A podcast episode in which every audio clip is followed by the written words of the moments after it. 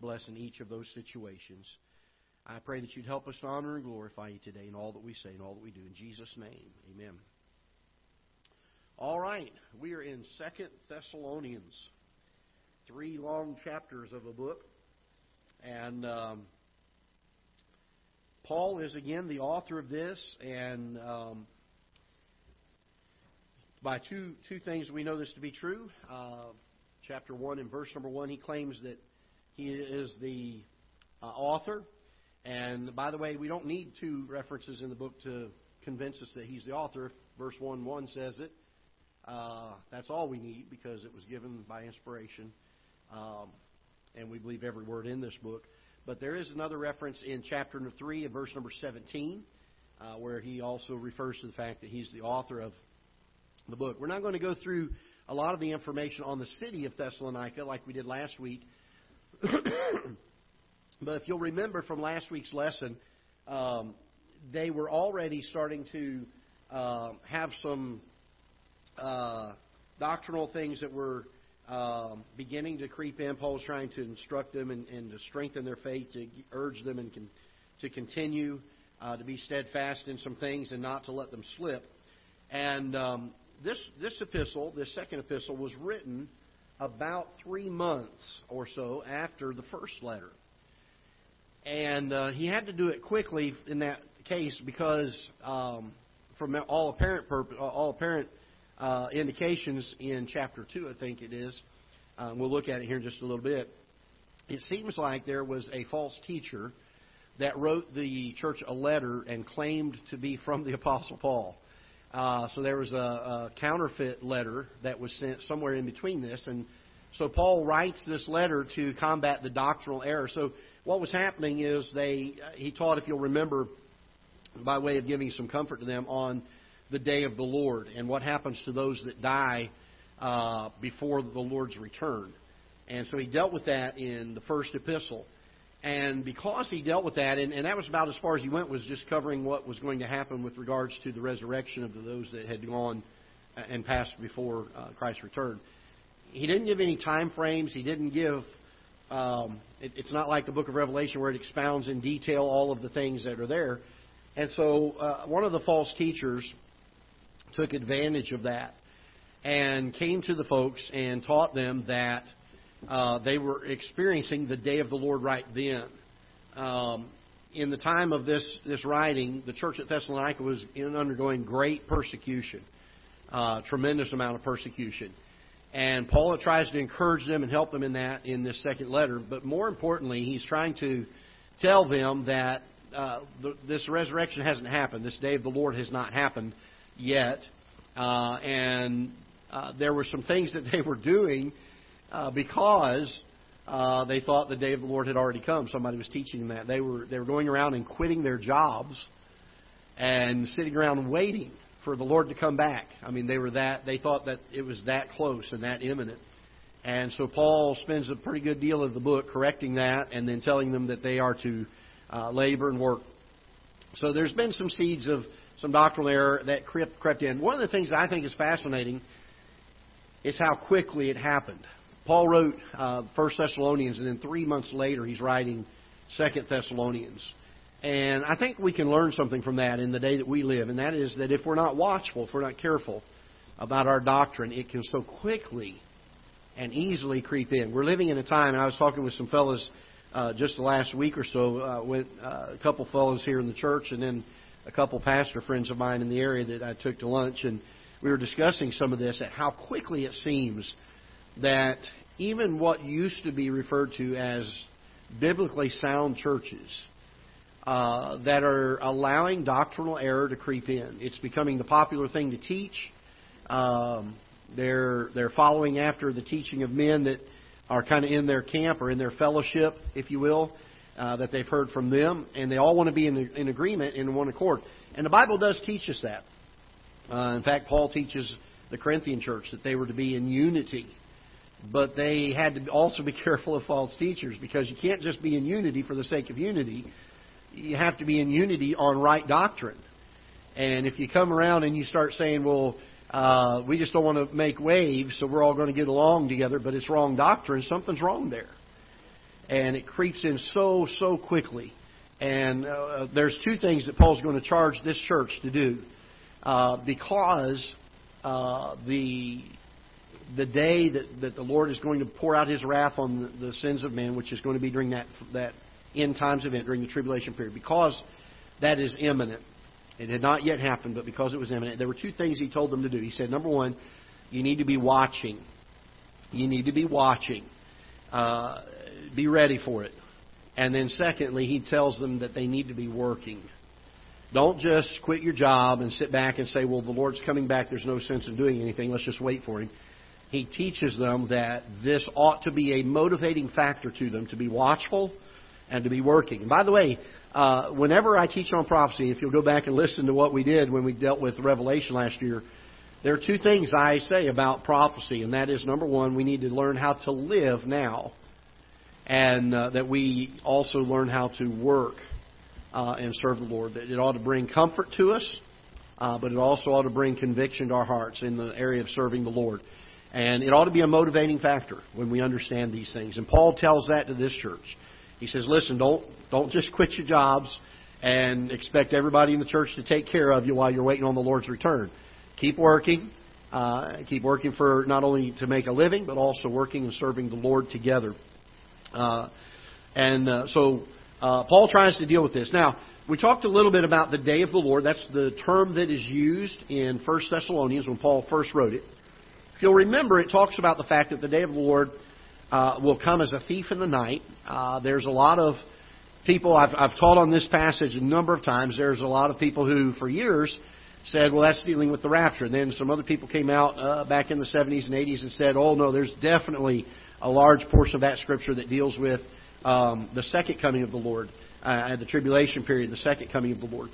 And the truth is, if, if you look at the scripture in context, uh, the day of the Lord here is used generically in the first epistle to mean all of those end time events, from the time of the rapture till uh, the uh, millennial reign and then the eternal reign of the Lord Jesus Christ. And it's used generically in that sense. And when we get to chapter 2, in fact, let's just take a minute to look there. Look in chapter 2 of 2 Thessalonians and uh, verse number 1. 2 Thessalonians chapter 2, verse number 1. This is what he writes to them regarding this. He says, Now we beseech you, brethren, by the coming of the Lord Jesus Christ, by, and by our gathering together unto him, that ye be not soon shaken in mind, or be troubled, neither by spirit, nor by word, nor by letter, as from us, as that the day of Christ is at hand. So there's the verse that talks about uh, there was possibly a letter that was uh, trying to be portrayed as being from the Apostle Paul. So he says, Don't be troubled by spirit, by word, or by letter as from us, as uh, that the day of Christ is at hand. But let no man deceive you by any means. For that day shall not come. And he doesn't use the phrase the day of the Lord in this epistle. He refers to the issue that they're having a problem with specifically as that day. And what they're referring to specifically here is the judgment of God that came, the wrath that was poured upon them. Because they were suffering such great persecution, it was easy for them to believe the false teacher that came in that said, The day of the Lord is already here and um, and you know his coming is imminent. and It's you're you're going through this suffering that Paul talked about uh, in chapter five of Second Thessalonians. You're you're enduring some of this, and Paul said, "No, no, wait a minute, that's not right." Uh, he said that day, the day that the wrath of God is poured out on the men, you're not going to experience that. Now you are going through some persecution, but that is certainly not the wrath of God being poured out. He said, "Well, what's the difference?" One is suffering for doing right. When the wrath of God is poured out on men, it's suffering for their sin, for that which is wrong. And it's very important that, uh, as Paul teaches them to be patient in tribulation, patient in their afflictions, that they take that as we're being persecuted for right. And therefore, we ought to be patient and endure those persecutions. Be careful. And I, I preached a message a number of years ago uh, and, and the gist of it was this Are you a Job or a Jonah? And the reason that message was preached was Job suffered for doing that which was right. He was being tested. Uh, Jonah suffered for for running from the Lord, from fleeing from the Lord. And the, the, the problem, I think, a lot of times in our lives is we have a difficulty discerning which one those are. When we start going through circumstances, trials of life, things that maybe don't seem to be going the right way, it would do us well to stop for a moment and ask the question Is this happening because I'm doing right and God is testing me, or am I living in a way that God is bringing some chastening into my life? And it's very important that we know those things. Because if we don't know whether it's His chastening or His testing, we may continue in sin thinking He's just testing us. And certainly God doesn't want us to do that. We've got to be careful of these things. So, uh, Paul talks about this, and he says uh, in verse number 3, he said, Let no man deceive you uh, by any means, for that day shall not come except there come uh, a falling away first, and that uh, man of sin be revealed, the son of perdition. So, he's talking here specifically when he says that day, he's dealing here specifically with the tribulation period. Because he says, That day shall not come uh, except the son of there be a first a falling away, and the son of perdition be revealed. Now, the son of perdition is referring here to the Antichrist, and that he will be revealed, and then that day of God's wrath being poured out will start, and not until then. So there is a definite start to the day of God's wrath, which is why the phrase the day of the Lord in 1 Thessalonians cannot mean simply the second coming. It has to refer to the entirety of the end time events because it says that that one is coming as a thief in the night. It'll be unexpected. No, it's not going to be. There's no signs for it. It's just sudden uh, and unexpected. Whereas the day of the wrath of God is certainly preceded by some signs. There is a definite thing that happens, and then the wrath of God begins to be poured out.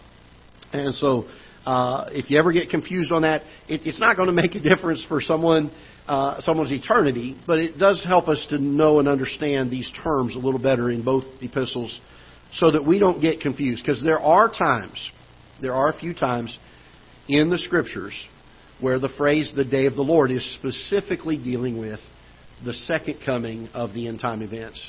Very, very narrow defined. And you know that by the context that it's, that it's written in. So it's very important that you read the context of these things. Um, so he teaches them uh, that they should be laboring for the gospel rather than being uh, lazy and just kind of laying around and being lethargic. Uh, that the proper response to the imminent return of the Lord uh, is to be ready, to be watchful, and to be laboring, working for the Lord. So there are three basic sections, uh, easily divided pretty much by chapter. Uh, chapter 1, chapter 2, chapter 3. three major sections of the book. The first one is Paul uh, begins, he, he takes two verses of chapter 1 to give a salutation to him and a greeting. And then the rest of chapter 1, he uses to uh, give thanks about the fact that the uh, church at Thessalonica was growing in two areas. And even though there was some doctrinal error coming in, there were some good things that were happening at the church.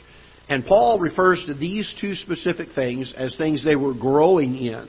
Number one is their faith. They were growing in their faith. Uh, look with me in verse number 3 of chapter 1. Paul says this We are bound to thank God always for you, brethren, as it is meet, meaning that word meet there again, meaning proper or suitable or fitting. Uh, that's not a commonly used word. We don't always know what that means. I don't want you to think we're getting ready to have some pork steaks for lunch today. That's not that kind of meat, okay? Uh, uh, as it is meat, because that your faith groweth, and notice he doesn't just say groweth, it groweth exceedingly. So this church, yes, there's some doctrinal error that's creeping in, and that's because they haven't had a whole lot of instruction. If you'll remember, Paul wasn't there for a very long period of time. So they didn't have a ton of instruction. Um, so doctrinal error was creeping in, but they were very sincere people. They had a hunger and a thirst to grow in the grace and the knowledge of the Lord Jesus Christ. This was not a dead church. This was not a church that was uh, apostate or was backslidden. Um, they had some problems, but innocently. They were done because they just didn't know any differently. Uh, this was a church that was growing. It was thriving. They were growing in their faith exceedingly. And then the second area is that they were growing in their love. Now, notice what he says here. Uh, and uh, he says, We are bound to thank God always for you, brethren, as it is meet, because that your faith groweth exceedingly, and the charity of every one of you all toward each other, notice this, aboundeth. Aboundeth. And of course, anytime we see the word abound, it's, it's more than just uh, meeting the need. It is more than is necessary. Abounding is uh, the cup running over kind of an idea. Uh, and so a very good uh, commendation that he gives to them. He does this to encourage them uh, because of all the persecution they're going through. A lot of them had become discouraged. And so, uh, beginning in these next few verses, following uh, verses 3, uh, he begins to encourage them uh, that they are to be patient in their persecution because of God's promise to deliver them. And look with me, if you will, in verse 4 so that we ourselves glory in you in the churches of God for your patience and faith in all of the persecutions and tribulations that ye endure, which is a manifest token of the righteous judgment of God, that ye may be counted worthy of the kingdom of God, for which ye also suffer. Seeing it is a righteous thing with God to recompense tribulation to them that trouble you. And to you who are troubled, rest with us. When the Lord Jesus shall be revealed from heaven with his mighty angels, in flaming fire, taking vengeance on them that know not God and that obey not the gospel of our Lord Jesus Christ, who shall be punished with everlasting destruction from the presence of the Lord and from the glory of his power, when he shall come to, the, uh, to be glorified in his saints and to be admired in all them that believe, because our testimony among you was believed in that day. And so he tells them two things. He says, Listen, be patient in your tribulation. Those people that are persecuted right now, God is going to judge them. Hang in there, folks. That's what he's saying. Uh, be patient in this tribulation. Be steadfast in it. Uh, God will deliver you. And when he does, he will bring judgment on those that are the persecutors. And uh, then at the very end of this chapter, uh, as we get down to the last few verses, uh, he, he tells of a, what he prays for for them. Um, look with me in verse number 11. He says, Wherefore also we pray always for you. And I want you to notice what he prays for. First of all, he prays for God to fulfill their work of faith with power. So uh, let's see what he says here. Wherefore also we pray always for you that our God would count you worthy of this calling and fulfill all the good pleasure of his goodness and the work of faith with power. Well, that's an interesting phrase, and I think it'd do us well to hold on to that phrase. If we're to work, because we know that the Lord Jesus is coming and time is short, uh, it's not enough for us to simply work, but we ought to work with the power of God resting upon us. And the prayer of Paul to the church was that God would fulfill that work of faith with his power. In other words, he was not going to require them to do it in their own strength. And so this brings a comfort to these people to realize that this labor that they're doing is not something that they just do of their own accord, but something that the Lord works in them to do and gives His power. And so this is one of the things that Paul's Paul prays for for them. Secondly, uh, he prays that the name of the Lord Jesus Christ may be glorified in them and them in Him. Notice he says in verse 12 that the name of our Lord Jesus Christ may be glorified in you and ye in Him. And then he says this, according to the grace of our God and the Lord Jesus Christ. So he prays uh, for them to be uh, fulfilled in their work of faith with God's power, and for the name of the Lord Jesus Christ to be glorified in them according to His grace, that which He gives to us. And I will say this we talk often about having right testimony and living a life that is holy and pleasing to the Lord. We do that because we do not want to cause a reproach for the Lord Jesus Christ. And so it would be it would be simple. It would be very easy. In fact, it'd be we would be very prone to uh, become prideful if we're not careful about the testimony that we have. Even if our sincere uh, heart's desire is to not bring reproach to Christ, but to honor Him, and we labor and we work for our testimony, if we're not careful, we will become very prideful in our testimony. These are people that become almost Pharisaical about others who are not quite as quote unquote spiritual as I am. You, know what I'm saying by that? These are people who become very critical of others who haven't quite attained the level of spirituality that you have or they have. Um, So we've got to be careful of this. That's when it becomes very prideful. Because the truth of the matter is this there would be no testimony in our life at all, at all, if it were not for what God has done for us. That testimony is not anything that you and I can glory in.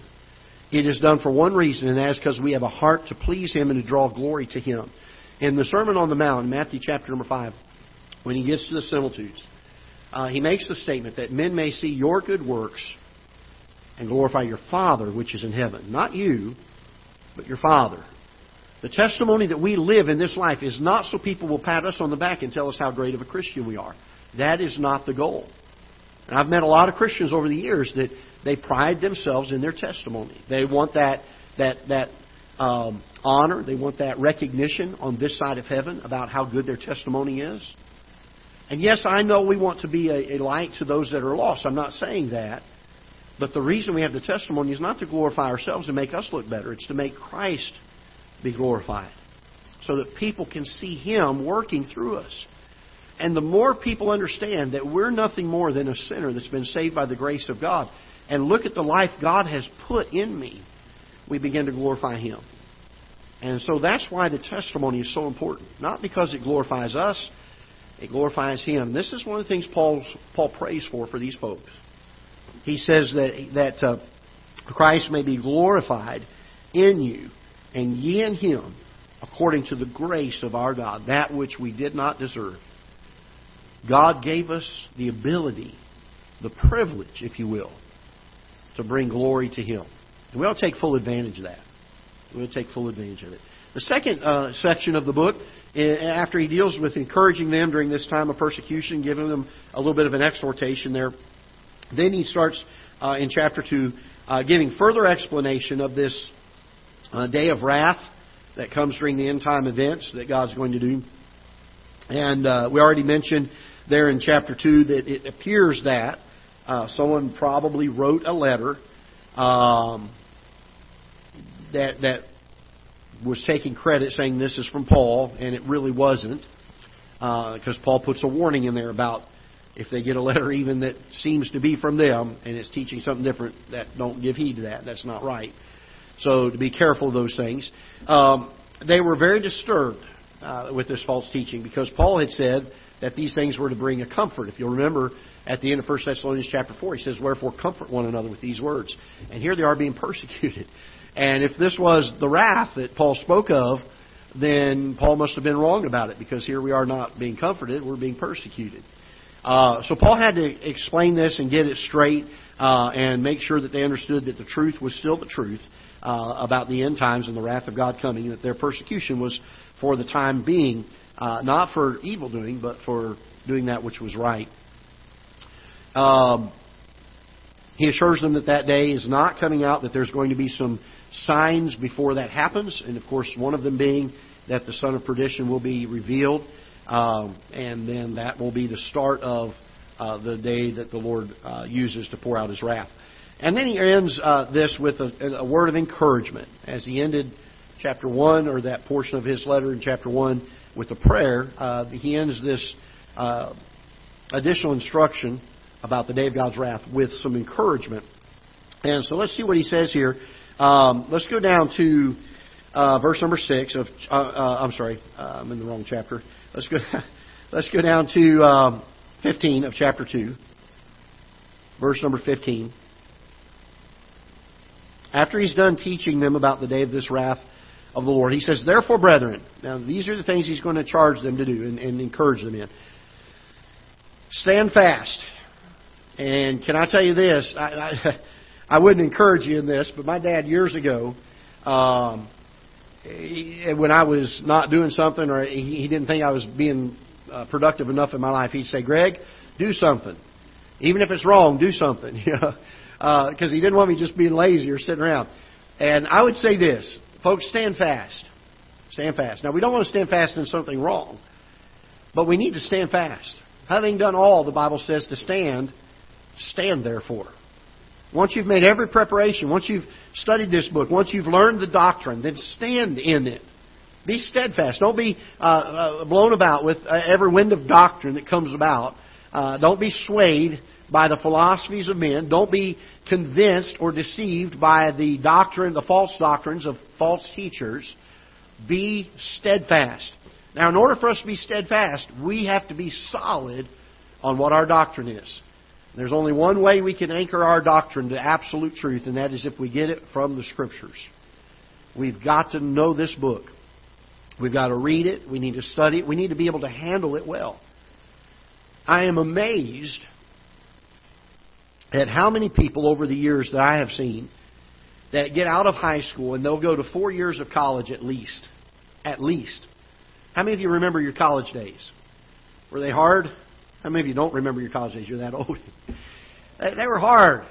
You had to study hard. You were you're working long hours. You were trying to do term papers. Some of them decide they're going to go into a medical field or some specialized field, and they go four more years to college. So that when they are sought after in the field that they have studied, they are known and recognized as someone who knows how to do what they've been hired to do. They came out a, number of years ago with a, a little commercial of a guy in an operating room getting ready to perform brain surgery, and somebody looked at him and said, "Are you a brain surgeon?" He said, "No, but I stayed at a Holiday Inn Express last night." That's not the person I want operating on my head. I want somebody who's gone to college. I want somebody who's gone and done a continuous training and education and has kept up with the cutting edge of the medical community. And it amazes me that we will dedicate our lives to studying and learning about a career choice that lasts but a brief while. And when it comes to doctrinal things that matter eternity, we don't give ourselves to study. Folks, if there's anything in this world we ought to give ourselves to studying, it ought to be this book above anything else that we study because it matters. Doctrine matters. And so he tells them, be steadfast then he says this in verse number uh, 15 Therefore, brethren, stand fast and hold the traditions. Oh boy, there's that word. We don't like that word. In fact, there's sometimes I preach against that word that we've got to be careful that we don't just believe something because of tradition. We believe it because it is doctrinally sound. But notice what Paul says here. He says in verse 15, hold the traditions which have been what? Taught, whether by word or our epistle. Taught from who? Taught from the Apostle Paul. So hold fast to those things. Why? Because Paul, when he spoke and when he wrote, was speaking and writing under the inspiration of the Holy Spirit of God. Now, if we still had apostles, and if we still had revelation being given, new revelation being given, I would say, say that we still need to hold to the tradition by word or by epistle. But we don't have word anymore. Paul did in his day, and that's why he told them that. But we don't have the spoken word of new revelation anymore. Now we have epistles. Now we have the writings. And so when it talks about the traditions, it's not talking about the traditions of the group of people who all come together and say, This is what we think we ought to believe. He's talking about traditions that are based soundly upon the inspired Word of God. Very important that we understand that. Because we live in a day where more and more people are following traditions rather than the Bible.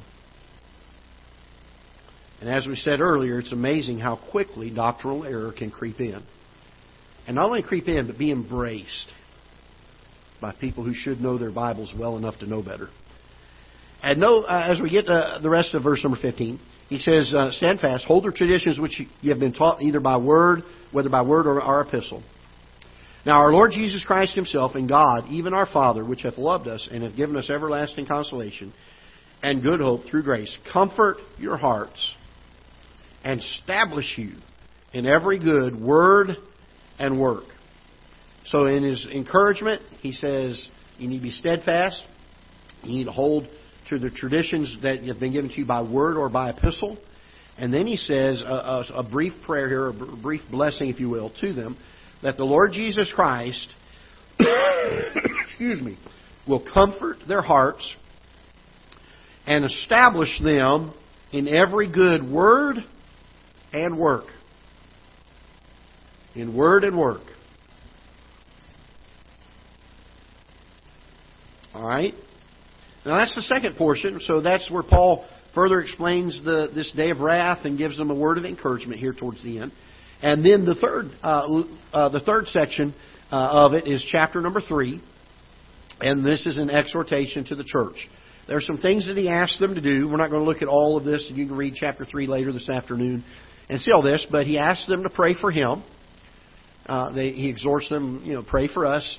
Uh, he exhorts them to wait patiently for the Lord. This is that idea of being watchful. Uh, he's not here yet. He hasn't come back yet. Uh, the resurrection's not here yet. Keep watching him. Be waiting patiently for him. Uh, and then he tells them to reprove, or he has a little bit of reproof, uh, for those that have been using the truth of Christ as an excuse for disorderly conduct. Let's look in verse number 6 for a minute of chapter 3. Now we command you, brethren, in the name of our Lord Jesus Christ, that ye withdraw yourself from every brother that walketh disorderly, and not after the tradition which he received of us. Now, if we read that on the surface, we think, okay, this is a brother who's being carnal, he's living in sin. But that's not what he's referring to. Let's read the context of it here. He considers this brother who's walking disorderly and not after the tradition which he received of us, again, that tradition being by word or by epistle. He says, For yourselves know how ye ought to uh, follow us, for we behave not ourselves disorderly among you, neither did we eat any man's bread for naught, but wrought with labor and travail night and day. In other words, he's saying this, this thing of, of uh, being disorderly is dealing here with being lazy. He says, we didn't, we didn't eat bread for naught. You didn't take care of us when we came. We labored for our food. We labored night and day for it. That we might not be chargeable to any of you, not because we have not power, but to make ourselves an ensample unto you to follow us. For even when you were, uh, we were with you, this we commanded you, that if any would not work, neither should he eat. Now you need to keep in mind, the early church, because of the persecution, a lot of people were disowned by their families. They were fired from their jobs. If they had jobs, most of them were apprenticed under either a family member or a local businessman, and they would lose that position. And so Christians were starving to death. They did not have a good way to make ends meet. And someone who was legitimately in need, that, that could not work, could not labor, the church had all things common. The book of Acts talks about that. The story of Ananias and Sapphira was part of that movement where people were selling what they had and bringing it to the church and letting the church disperse it to those that had need. Uh, and that's that was a transitional period. That was a, a, time that the church did that.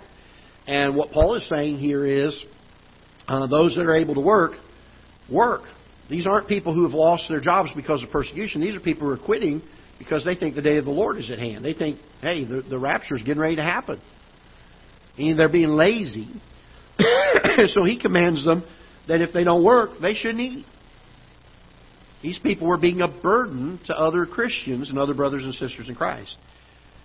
I think our charity, even in, in the church that we have today, uh, we try to be very, very careful.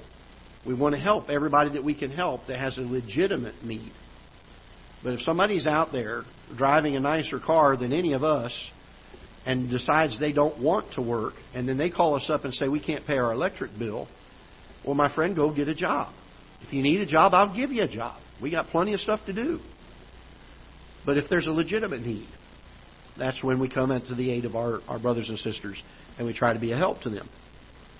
Verse 11, he says, For we hear that there are some which walk among you disorderly. So again, this word disorderly now is used three times. He says uh, to uh, get away from them in verse number 6. He says, Withdraw yourselves from every brother that walketh disorderly. He talks about the fact that he had not himself behaved himself disorderly. And now we find here in verse number 11, he uses again uh, that they heard that there are some which walk among you disorderly. And again, dealing here with laziness, not a life of sin. Not this isn't dealing with uh, like in Corinthian church they had adultery going on in the church. This isn't what it's dealing with. It's dealing specifically with the idea of it's just not right. It's not proper uh, for you to sit back and take your ease and have other people care for you when when you can get out here and you're able bodied and can work. And so Paul deals with them about this. And uh, then he talks a little bit more about the um, uh, the doctrine of the day of the Lord uh, and how it should apply to their lives. What what should it affect in them? And uh, so, um, two two things I believe that it shows um, is that they should walk in holiness. They should walk in holiness.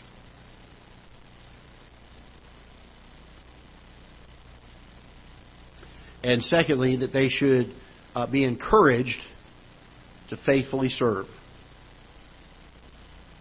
They are to walk in holiness and be encouraged to faithfully serve.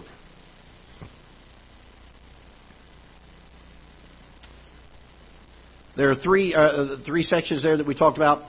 Um, the time of Thessalonians uh, was written just a few months, as we've already mentioned, after uh, the uh, First Thessalonians. The key verses are chapter two, verses two and three. We've read those earlier, but I'll read them once again.